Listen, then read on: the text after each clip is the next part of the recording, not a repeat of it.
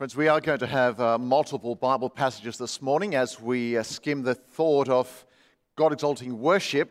But I will read uh, Romans 12, 1 to 2, uh, as one of our readings.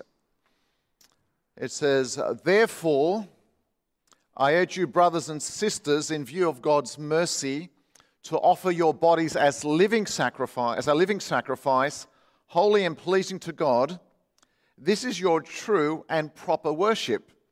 Do not conform to the pattern of this world, but be transformed by the renewing of your mind. Then you will be able to test and approve what God's will is, his good, pleasing, and perfect will. Friends, one day Jesus was walking down the streets and, and a man came up to him and said, Lord, can you just tell me something? Can you answer this one question for me? What's the most important command in the entire Bible? And so Jesus engages with this man and uh, says, Well, you want me to tell you the most important verse in the Bible, do you? Uh, um, let me just tell you what it is and make sure you get this, because if you get this, you understand what the Bible's about and understand what God's about. Most important verse in the Bible, just listen carefully, he says. Hear, O Israel, the Lord our God, the Lord is one. Love the Lord your God with all your heart, with all your soul, and with all your mind, and with all your strength. If you don't get anything else, Jesus says, you need to understand that life is about loving God, being devoted to God with your whole being. And we're talking about an undivided devotion to the Creator God that Israel worshipped. And so, when we're talking about worship today, God exalted worship, Worship is knowing, it's loving, it's serving, it's honoring, and it is commending God. Someone had said worship is to attribute worship to God. He is worthy of worship. He is worthy of praise, worthy of adoration. That's what we're talking about. And worship ultimately is living for God and His glory in all things. It's our primary objective. We together live for His glory, but together in God exalting worship. And seven ways in which we can do that this morning. Because there's, there is a temptation in some churches, I think we worship simply when we sing. We, we do when we sing, but that's only one part of it. Firstly, we worship God by living for His glory, by having that true perspective of putting God first. Revelation 4:11, you are worthy, our Lord and God, to receive glory and honor and power, for you created all things, and by your will they were created and have their being. God is creator, He is worthy of our worship, He deserves glory, honor, and power. And therefore, our life is wasted, let me be very clear, if we do not live for the glory of God. If you live for your glory or someone else's glory and not the glory of God, then your life is wasted if God doesn't have first place. We witness for his glory, we teach for his glory, we minister to the poor for his glory, we love for his glory, we run playtime for his glory, we eat for his glory, we drink for his glory, we use our spare time for his glory, we work for his glory, we go to the ends of the earth in mission for his glory because people are not glorifying him. That's worship. In 1 Corinthians 10:31, uh, the apostle Paul writes when whether you eat or drink or whatever you do, do it all for the glory of God. Every moment of your life, every moment. When you're alone, we're with others in church, at work, at home, you, you need to have this perspective that everything you say, everything you do, every action, every thought ought to be for the glory of God. And in the use of our spiritual gifts, 1 Peter 4:11, if anyone speaks, he should do it as one speaking the very words of God. If anyone serves, he should do it with the strength God provides, so that in all things God may be glorified. Or the obviously says, praise through Jesus Christ. To him be the glory and the power forever and ever. Even in the use of your gifts, so as our singers have led us, uh, even as I preached the word this morning, if if you are not seeing the beauty of God, or you're not seeing the greatness of God and, and the worthship of God, then in one sense I've failed. Because it's not about how eloquently I speak or what illustrations I use or, or, or, or what passion I have. It is about the goodness of God and the greatness of God that I would pray that as you hear God's words, you capture. See, to glorify means to magnify Him, to portray Him as He really is in all of His majesty, His beauty, His power. We don't have a small God, we have a, a great, majestic God, and we need to be able to, to worship this majestic God. And as I've said, we never magnify, glorify ourselves. We must not make much of ourselves, but much, make much of God and His mercy. One of the ways in which we glorify God is by filling His purposes for us. We talk about our purposes, the five M's. But you see, when people, lost people get saved, God is glorified. When uh, people experience authentic Christian fellowship in here, God is glorified. When we grow to Christ like maturity, God is glorified. When we use our spiritual gifts for the benefit of others, God is glorified. When we people witness declaring the goodness and mercy of God and they're drawn to Him, God is glorified. These famous words by John Piper that I quoted a couple of weeks ago God is most glorified in us when we are most satisfied in Him. God exalting worship, you don't exalt God in worship unless you find your delight in Him, find your joy in Him. Delight yourself in the Lord, and He will give you the desires of your heart. Psalm 37 4. Rejoice in the Lord and be glad, you righteous. Sing, all you who are upright in heart. Rejoice in the Lord. Know that in Him, as we saw last week, you have the beautiful blessings chosen before the creation of the world, redeemed, adopted, with a certain uh, future to come, sealed with the Holy Spirit we talked about last week. See all that God has given you, delight in Him, and bring glory to His name. Secondly, we worship God by surrendering ourselves to Him. I urge you, brothers, this is from Romans 12, in view of God's mercy, to offer your bodies as a living sacrifice holy and pleasing to God. This is your true and proper worship. When he says therefore, that's the reason why the therefore is there, right? Chapters 1 to 11 of Romans describes our sin, our rebellion, Christ's sacrifice, Christ's atoning work, the ministry of the Holy Spirit, and how we are now adopted children of God. We are heirs of God, co heirs with Christ in Romans 8. And so, Romans 1 to 11, he explains the wonderful work of God to save rebels and sinners. Therefore, and then he says, therefore, in light of that beautiful gospel truth, brothers and sisters, now offer your bodies completely to God. Why does he say offer your bodies? Why doesn't he say offer your spirits? Because without your body, you can't do anything on this planet, right? So God doesn't say, oh, yeah, just offer your heart, no, no, no, no. Offer your bodies. Do something with the hands and the feet that God has given you, with the mouth God has given you, with the ears He's given you, with the talents He's given you. Use your body for His glory. Now, one day, we're going to get new bodies, much better bodies, perfected bodies, like Christ's resurrected body. But until then, God says, Give me what you've got. He wants your heart. We know that. And He wants your body and he wants them as living sacrifices. You would know that in the Old Testament, uh, they had a sacrificial system where you would bring and you would put to death an animal, often. But he said, No, no, I don't want a dead sacrifice now. I want a living sacrifice, one that's active and working and seeking to bring glory to God. Rick Warren writes The problem with Christians is that we sing Onward Christian Soldiers on Sunday and we go absent without leave on Mondays. Courageous here on the Sunday. We're living for Jesus on the Sunday. We're going to change the world for Jesus on the Sunday. Then Monday morning, those kids are screaming. You've got to get them to school. Your husband's running out the door. Your wife's running out the door to go to work. You've just had an argument. And by the time you get to work, you're not thinking about the glory of Jesus. You're not focused. That's tough, isn't it? And then we get guilty by Thursday. We haven't done anything for Jesus. And then it's Sunday again. That preacher, he's going on again, right? About living for the glory of Jesus. Learn to surrender to God that every day, every moment can be used for Him through the tough times and the good times. Rick Warren again writes surrendering your life is not a foolish emotional impulse, but a rational, intelligent act. The most responsible and sensible thing you can do with your life your wisest moments will be when you say yes to God. I love that. You see, if we want to be involved in God exalting worship, we surrender completely to God. God, take my life, do with my life whatever you want. I'm yours.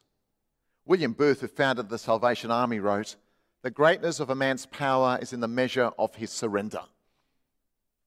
Surrendered people the ones God uses. God, these are my gifts. God, these are, these are the times. God, this is who I am. Please take me.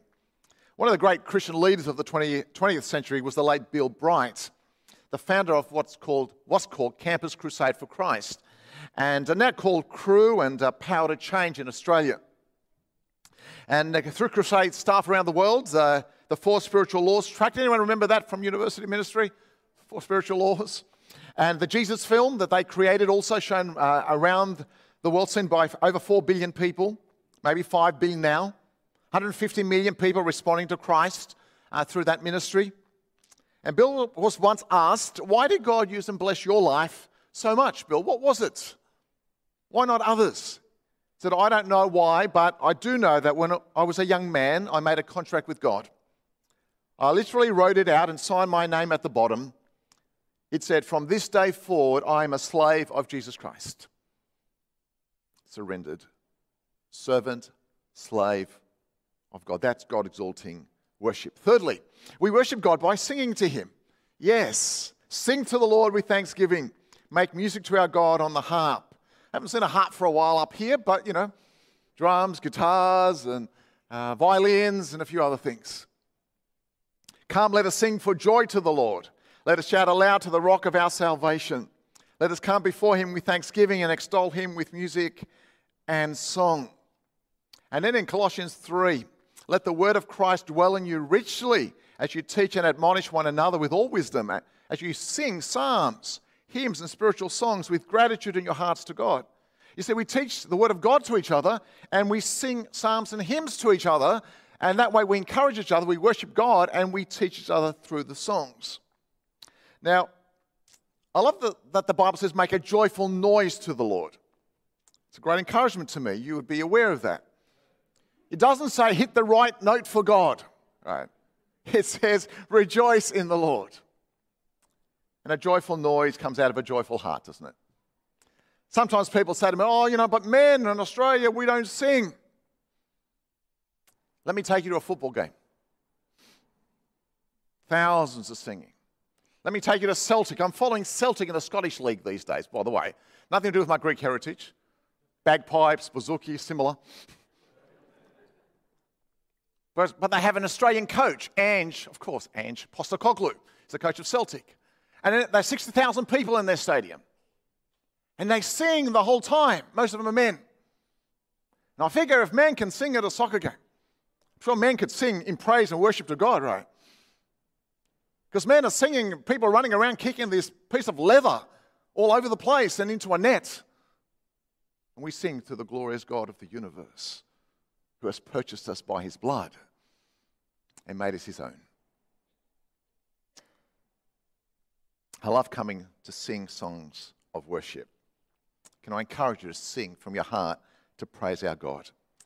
And one of the things when we praise God, when there's joy in our hearts as we sing, and if outsiders come in, it could be a playtime as you sing Christian songs at times, and parents are listening and the kids are learning these great little songs. Interesting, the number of adults who remember the songs they learned at Sunday school or at a kids' club. They remember them later in life maybe they will be drawn to Christ. And in your home groups this week, that's one of the themes, a key theme, how the gathering of God's people in praise and worship can have an influence on the outsider. So have a look at that in week two of your Bible studies this week. Fourthly, we worship God by praying to Him. See, prayer expresses our God dependency. Prayer says that we will not be reliant on ourselves because we are not God, but we will call out to God and say, God, you're in charge, you are sovereign, you are powerful, we trust you to work. That is worship. Matthew 9, for example, this is how you should pray, said Jesus, Our Father in heaven, hallowed be your name. Your kingdom come, your will be done on earth as it is in heaven. Give us today our daily bread. Forgive us our debts as we also have forgiven our debtors. And lead us not into temptation, but deliver us from the evil one. Friends, we worship God by desiring that His name be hallowed or honored and glorified. We worship God by desiring that His will is done here as it is on earth, in heaven. We worship by trusting Him to provide our daily bread and forgive our sins. We worship by acknowledging His power to keep us from temptation. I can't keep myself from temptation, it's everywhere. But God can give me the power to resist that temptation. And friends, one of the beautiful things about the church is that we're in this together. And as we gather in our home groups, as we gather in ones and twos, and we pray for one another, as we gather in these larger gatherings on a Sunday, whether on live stream or right here, we realize that we pray together. We're in this together for His glory. God says in Philippians 4 go to Him when you're anxious. I'm anxious quite a bit, by the way, over different matters. But do not be anxious. That's why I've memorized this verse about anything, but in everything with prayer and petition, present your request. With thanksgiving, present your request to God. And the peace of God, which transcends all understanding, will guard your hearts and your minds in Christ Jesus. Come to Him. And maybe you're anxious to, this morning. There's something happening in your life. And you think, oh, God, I'm trying to run my life my own way. I'm not trusting in you. Come to Him. And finally, brothers, pray for us that the message of the Lord may spread rapidly and be honoured just as it was with you. Why did Paul say, pray that it would be spread? Why didn't Paul just say, I'm a great evangelist? I'm just going to go and evangelize everyone, they're going to get saved? Because it's not Paul. It's not you know, what he says or what he does. It's the God behind the evangelist. It's the God behind the gospel that leads to the transformations. Do you have time to talk to God? Friends, we never have time to do anything, do we? So I feel I don't have time for that. Yes, I do. Put down the phone and talk to God. Turn off Netflix and talk to God. Go to bed, a bed a bit earlier before you fall asleep and talk to God. Get up a little bit early in the morning and talk to God. I'm talking to myself now, right? How about you? We never have time. We make time for the things that are a priority for us. We worship God by listening to His Word. Five. All scripture is God breathed. God breathes it out, he says. And it's useful for teaching, rebuking, correcting, and training in righteousness so that the man and woman of God may be thoroughly equipped for every good work. God gives us this word. He breathes it out. He says it's inspired by God. And when we read it, we show our love and our devotion to God. And we spend time with Him to hear His voice. You know, sometimes uh, you have a conversation, I've had them with someone, and I've probably been guilty as everyone else. And you're talking to someone, and uh, you're not listening to anything they have to say, right? You're ready for the next conversation, someone more interesting, what you're going to do next, what you're having for lunch and dinner, and they're still talking. And all of a sudden you realize that person is not listening to me at all. Guilty many times. And God has spoken, and God is speaking, and sometimes I'm too busy to hear him speak. You know, break his heart.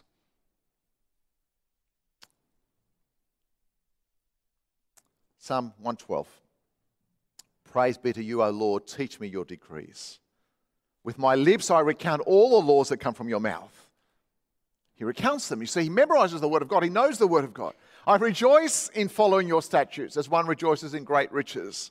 I meditate on your precepts and consider your ways. I delight in your decrees. I will not neglect your words. Friends, when we talk like that about God's word, it's an act of worship. How do you feel about God's word? Do you delight to go and hear God in those quiet moments? Sixthly, we worship God by publicly identifying with Him. In other words, we say, yeah, we are Christians. We are followers of Jesus. Uh, we believe that He is God's Son who died and rose again for us. We believe that He changes life. We believe He's changed our lives. We identify with Jesus publicly, letting people know in the little ways and in stronger ways. Last year, Millard and I were at Westfield, uh, Hurstville, and uh, we were going out uh, towards the station, and we saw two Muslim guys uh, evangelizing, Muslim evangel, uh, this uh, young woman. so Millard got quite distressed with that. As I was walking past, I was just going to walk past and he thought, no, they're trying to evangelize her. We've got to intervene, right? We got to save this woman. so we stopped. And So he said, no, no, let's, let's talk to this guy. So we stopped and he started a conversation with the guy. Oh, mate. uh, talk to him and they ask questions and they critique our faith. And I started to answer some questions. Two of us are going with these guys, and then the woman left. We went, Hallelujah, she's gone. not listening to the Muslim uh, uh, words any longer. And then as we tried to answer and debate back and forth, after a while they, were, they, they took off too. They didn't want to talk to us any longer uh, about spiritual matters. But sometimes you've got to do the, the hard yard. Sometimes you've got to save other people from error and be willing to engage them in praying that maybe God will open up their eyes to see the truth of the gospel. But you know, so Jesus said, You are the light of the world. A city on a hill cannot be hidden. Neither do people light a lamp and put it under a bowl. Instead, they put it on its stand. It gives light to everyone in the house. In the same way, let your light shine before men that they may see your good deeds and praise your Father in heaven. Be courageous. Just in passing, share the gospel. You know, one of the good things is that when you're shining your life for Jesus and I'm with you, I'm more courageous to shine my life for Jesus. When there's three or four of you, um, I think I'm thinking of playtime ministry, a whole bunch of mums praying and trying to be, love people in Jesus' name.